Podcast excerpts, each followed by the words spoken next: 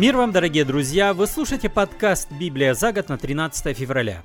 Сегодня мы читаем книгу «Исход» с 16 по 18 главы, а из Нового Завета Евангелия от Матфея 27 главу, перевод Российского библейского общества 2001 года. Книга «Исход», глава 16. Покинув Илим, община сынов Израилевых пришла в пустыню Син, что лежит между Илимом и Синаем. Это было на второй месяц после их ухода из Египта в пятнадцатый день месяца. Там, в пустыне, община сынов Израилевых вновь принялась роптать на Моисея Аарона. «Лучше бы нам было умереть в Египте от руки Господа», — говорили сыны Израилевы. «Там мы сидели вокруг котлов с мясом, у нас было вдоволь хлеба, а вы привели нас в эту пустыню, чтобы уморить весь народ голодом».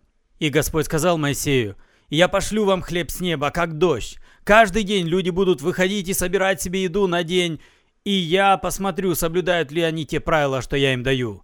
А приготовив собранное в шестой день недели, они увидят, что собрали вдвое больше обычного.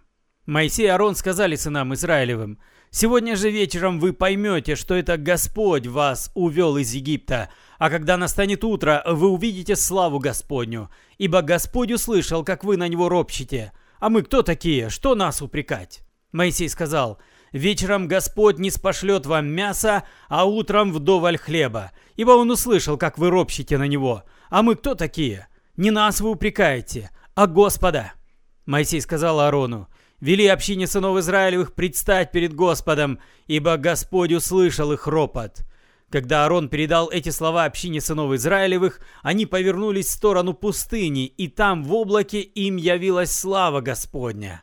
Господь сказал Моисею, «Я услышал ропот сынов Израилевых. Скажи им так, вечером будете есть мясо, а утром у вас вдоволь будет хлеба.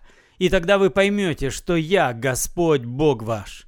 И вот вечером прилетели перепела, весь лагерь был ими полон, а утром вокруг лагеря выпала роса. Когда роса испарилась, стало видно, что вся пустыня покрыта чем-то тонким и хрустящим, тонким как иней. Сыны Израилева увидели и, не понимая, что это такое, стали спрашивать друг друга, что это? Моисей сказал им, это хлеб, который вам посылает Господь. Вот что повелел Господь. Пусть каждый соберет, сколько нужно на его семью, по одному омеру на каждого человека в шатре. Так и сделали сыны Израилевы. Кто-то собрал больше, кто-то меньше. Но когда собранное мерили омером, то оказывалось, что у тех, кто собрал больше, нет никакого излишка, а у тех, кто собрал меньше, нет недостачи. У каждого было столько, сколько нужно его семье. «Ничего из этого на завтра не откладывайте», – велел Моисей. Но его не послушали. Некоторые отложили до следующего дня часть собранного, и отложено испортилось, в нем завелись черви. Моисей разгневался на этих людей. Всякое утро каждый собирал, сколько нужно его семье, а днем все несобранное таяло на солнце. Шестой день недели они собрали вдвое больше, по два омера на человека. Когда главы общины пришли и сказали об этом Моисею, он ответил, «Господь говорил об этом. Завтра день покоя, святая суббота Господня.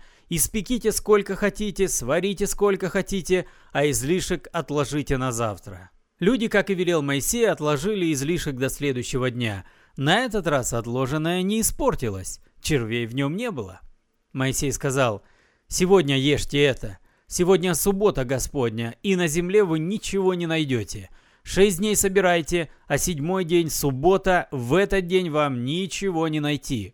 Некоторые и в седьмой день пошли собирать, но ничего не нашли. Господь сказал Моисею, «До каких пор вы будете нарушать повеления и правила, данные мною? Смотрите, Господь дал вам субботу, и потому в шестой день недели Он посылает вам хлеб на два дня, а в седьмой день каждый должен оставаться у себя и никуда не выходить» и в седьмой день недели народ пребывал в покое.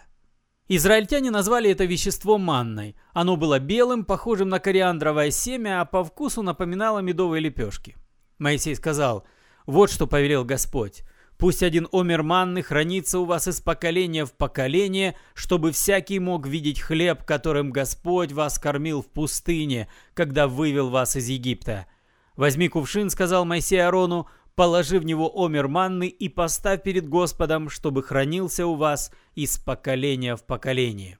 И Аарон сделал так, как Господь повелел Моисею, поставил кувшин с манной перед договором, чтобы хранить. Сыны Израилевы питались манной сорок лет, пока не пришли в обитаемую землю. Они питались манной, пока не достигли рубежей земли ханаанской. Омер – это десятая часть Эфы. Исход, глава 17.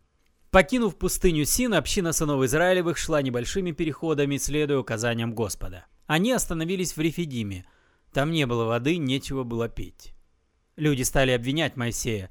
«Дай нам воды!» – требовали они. «Мы хотим пить!» «Что вы обвиняете меня?» – сказал Моисей. «Что вы искушаете Господа?» Но люди страдали от жажды и упрекали Моисея. «Зачем ты увел нас из Египта? Чтобы уморить нас жаждой вместе с детьми и со скотом?» Моисей возвал Господу, «Что мне делать с этим народом? Они вот-вот побьют меня камнями!» Господь велел Моисею, «Иди вперед, оставив народ позади, и пусть с тобой пойдут старейшины Израиля. Возьми посох, которым ты ударил по водам Нила, и иди. Там, на Хариве, я стану перед тобою на скале. Ты ударишь по скале, и из нее потечет вода. Пусть народ пьет». Так и сделал Моисей на глазах у старейшин Израиля, а место это было названо Масса и Мерева – из-за обвинений сынов Израилевых. Там они искушали Господа, говоря, «Так с нами Господь или нет?» Амаликитяне пришли в Рефидим и напали на сынов Израилевых.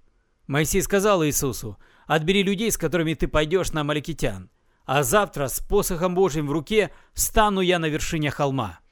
Иисус выполнил приказ Моисея и вступил в сражение с амаликитянами, а Моисей вместе с Аароном и Ором стал на вершине холма – когда Моисей поднимал руку, одолевал Израиль, а когда опускал – Амалек. Но руки Моисея отяжелели. Тогда принесли камень, и Моисей сел на него, а Ор и Аарон стали с двух сторон поддерживать его руки. Пока не зашло солнце, руки Моисея были воздеты, и одолел Иисус Амалека, перебил его людей мечом. Господь сказал Моисею, Напиши как напоминание в свиток и возвести Иисусу, «Я сотру Амалека с лица земли, и имени его не останется». Моисей воздвиг жертвенник и назвал его Яхвинисси, что означало «Господне знамя в руке». Война Господа с Амалеком из поколения в поколение.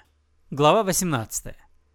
Медианский жрец Итро, тесть Моисея, услышал про то, что сделал Бог для Моисея и для своего народа Израиля про то, что Господь вывел израильтян из Египта.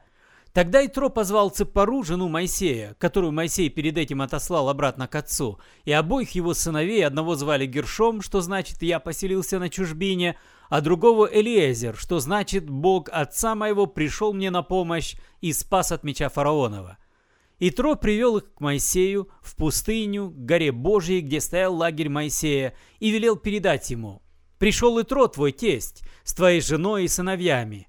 Моисей вышел, поклонился тестю, поцеловал его, и, обменявшись приветствиями, они вошли в шатер. Моисей рассказал тестю о том, что сделал Господь с фараоном и египтянами ради сынов Израилевых, и о том, как труден был их путь через пустыню, и как Господь их спасал.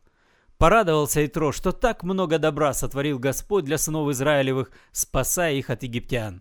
«Благословен Господь», — сказал Итро, — «Он спас вас от египтян и фараона, спас от египтян весь ваш народ.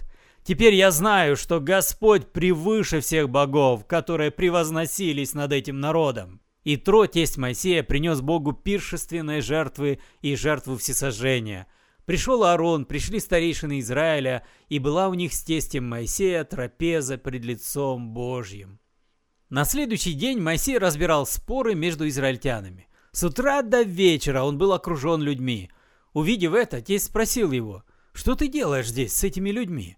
Почему ты перед ними сидишь один, а они все стоят вокруг тебя с утра до вечера?» «Они приходят ко мне, чтобы вопрошать Бога», — отвечал Моисей. «Когда нужно решить какое-нибудь дело, они идут ко мне, а я разбираю их споры и учу их законам и правилам Божьим». «Неправильно ты делаешь», — сказал ему тесть. «И сам измучишься, и эти люди измучатся. Тяжело тебе, один ты не справишься. Послушай моего совета, и да пребудет с тобой Бог.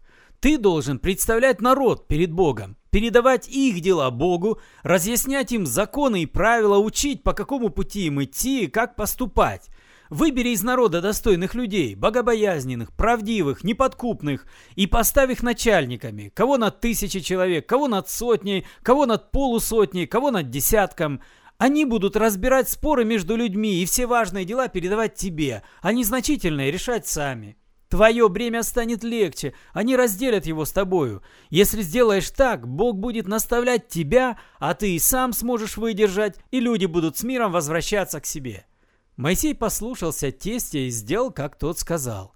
Выбрал из народа Израилева достойных людей и поставил их начальниками, кого над тысячей человек, кого над сотней, кого над полусотней, кого над десятком. Они разбирали споры между людьми и все трудные дела передавали Моисею, а незначительные решали сами. Моисей простился с тестем, и тот отправился домой в свою землю.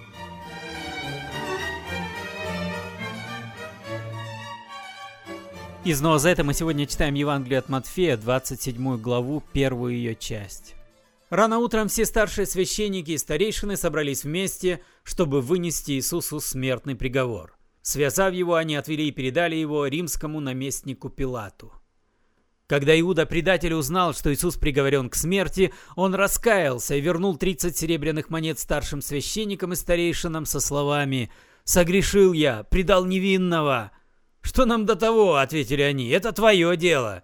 Иуда швырнул деньги в святилище, ушел и повесился. Старшие священники, взяв деньги, сказали, эти деньги нельзя класть в сокровищницу, на них кровь. Посовещавшись, они решили купить на них поле горшечника, чтобы хоронить там чужеземцев. Поэтому поле это стало называться полем крови и зовется так поныне. Так исполнилось сказанное устами пророка Иеремии, и взяли они тридцать сребреников цену, которую дал за него народ Израиля, и отдали их за поле горшечника, как велел мне Господь. Иисус предстал перед наместником. «Ты еврейский царь?» — спросил его наместник. «Так говоришь ты», — ответил Иисус. Но когда старшие священники и старейшины стали обвинять его, Иисус ничего не отвечал им. «Ты что, не слышишь?» — говорит ему тогда Пилат. «Смотри, сколько против тебя обвинений!» Но Иисус не сказал ни слова в ответ, чем очень удивил наместника. По случаю праздника наместник обычно освобождал одного из заключенных, за которого просил народ. Был тогда один узник, пользовавшийся громкой славой, звали его Иисус Барабба. Когда собрались люди, Пилат спросил у них, «Кого хотите, чтобы я вам освободил? Иисуса Бараббу или Иисуса, которого называют помазанником?» Пилат ведь знал, что его выдали из зависти. Когда он сидел на судейском возвышении, его жена велела ему передать «Ничего не делай этому невинному. Этой ночью он мне снился, и я очень из-за него страдала». Тем временем старшие священники и старейшины подбили толпу требовать свободы для Бараббы, а для Иисуса казни. Наместник спросил их, «Кого вы хотите? Кого из двух мне освободить?» «Бараббу!» — ответили они. «А как поступить с Иисусом, которого называют помазанником?» — говорит Пилат. «На крест его!» — отвечают все. «Но что дурного он сделал?» — спрашивает он. «На крест его!» — еще громче закричали они. Пилат, видя, что ничего не помогает, а может даже начаться смута, велел принести воды и вымыл руки перед народом. «Я не повинен в смерти этого человека. Вам отвечать», — сказал он. «Пусть вина будет на нас и на детях наших», — ответил весь народ. Тогда Пилат освободил Бараббу, а Иисуса велел бичевать, а потом распять на кресте. Вы слушали подкаст «Библия за год» на 13 февраля. С вами был Петр Тюкало. Спасибо за внимание. До свидания. До следующей встречи.